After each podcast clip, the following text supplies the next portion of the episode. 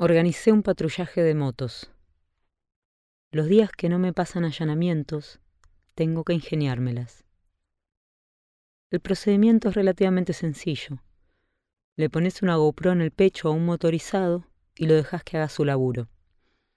Si mete una persecución, tenés un gol de media cancha, porque la visión desde la moto, corriendo, es una peli en sí misma. Cuando agarra un croto, te llama, vas con la cámara grande y grabas en calidad la subida al patrullero. Ya había arreglado con el jefe de cuerpo que salía para allá cuando llamó Juan piputeando porque hubo un allanamiento grosso a la madrugada y no nos avisaron. Le hablé a López Rosendo, quien nuevamente se hizo el boludo con gran profesionalismo. No entiendo si de verdad es incompetente o si tiene tan terribles arreglos con los narcos que ni disimular puede. Y Juanpi no ayuda. Como nunca hizo el laburo de campo, no entiende que a veces, en el allana más inocuo, termina cayendo un narco grosso. Hay una parte de azar que no contempla, y en su afán por quedar bien con el Tano, me la quema a mí. Se lo expliqué, pero no hubo caso y terminó pidiéndome los contactos que tengo para hablarles él. Le pasé solo el de Venturini, a ver qué hacía. Al rato me llamó para decirme que, en vez de jugar la diplomática, usó la carta de El gobernador de Santa Fe me contrató a mí para hacer esto. Si vos te interponés, vas a volar. Es fácil hacerse el gallito desde Buenos Aires, cuando la que pone la cara soy yo. Encima, el auto estaba recalentando, y eso a fuego lo vuelve loco. Yo, desesperada por salir a buscar contenidos. Él, si se funde el auto, no podemos hacer nada más. Así que le di la derecha y fuimos a un lubricentro. Eran casi las tres de la tarde cuando finalmente llegamos a motorizada.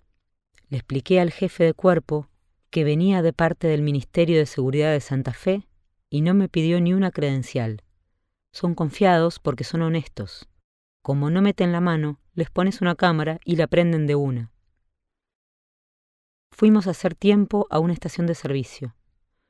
Con fuego me pasa que después de un fin de inviernos lo adoro, pero al primer día de laburo ya me tiene las bolas llenas. Es gorila ferviente y lleva todas las conversaciones a estos negros de mierda que votan al peronismo, y a veces me la quema. Sé que tuvo una infancia humilde. La mamá era policía. Él labura desde los 13 años en talleres mecánicos. No tiene mi sentimiento de culpa de zurda con prepaga. Él quiere plomo para todos. Como para completar la mala racha, me llamó el Tano, directo al hueso. ¿Te peleaste con un comisario? dijo que el jefe de operaciones de la dirección le había pasado a Juanpi una lista de quejas sobre mí, que no entiendo cuando me dicen que me quede afuera de los QTH, que entorpezco la labor policial y que pongo en riesgo los procedimientos. Justo el Tano, que es el primero en insistir con que a las casas allanadas se entra sí o sí, porque eso diferencia nuestro laburo de cualquier móvil de noticiero ni se la quise pelear, como si no hubiera tratado de ganarme a Venturini por las buenas. Por la valentonada de Juanpi me toca pagar los platos rotos a mí. Por suerte, me llamó el motorizado para avisarme de un hecho con drogas y armas. Busqué su ubicación en el mapa y arrancamos a las chapas. Ahí volví a adorar a fuego, porque pisteó como un enargúmeno. Los muchachos de moto tenían tantas ganas de mostrar su trabajo que fueron identificando gente a rolete hasta que uno cayó con falopa y un fierro. Revisamos la GoPro y era un gol detrás de otro. Estaban la perse, el fierro encontrado in situ, todo. Con ese gitazo adentro ya estábamos tranquilos para arrancar la primera semana post viaje. Quería un día para descansar, pero a la medianoche me escribió el mismísimo Atilio Venturini para pasarme un allanamiento a las seis de la mañana. Raro. Empecé a sospechar que me estaba tirando un servicio por hongo, con pocas horas de anticipación, para vengarse de Juanpi y de paso joderme. El operativo era en las flores, barrio mono por excelencia. No estaban ni Venturini ni su brigada de confianza, solo escalafones más bajos. Ahí supe que iba a ser agua. Era la casa de Lucho Cantero, hijo de Claudio, un pendejo de 18 años que está preso hacía unos meses. Fuimos a ver si había ropa que lo inculpara en una causa de homicidio de noviembre.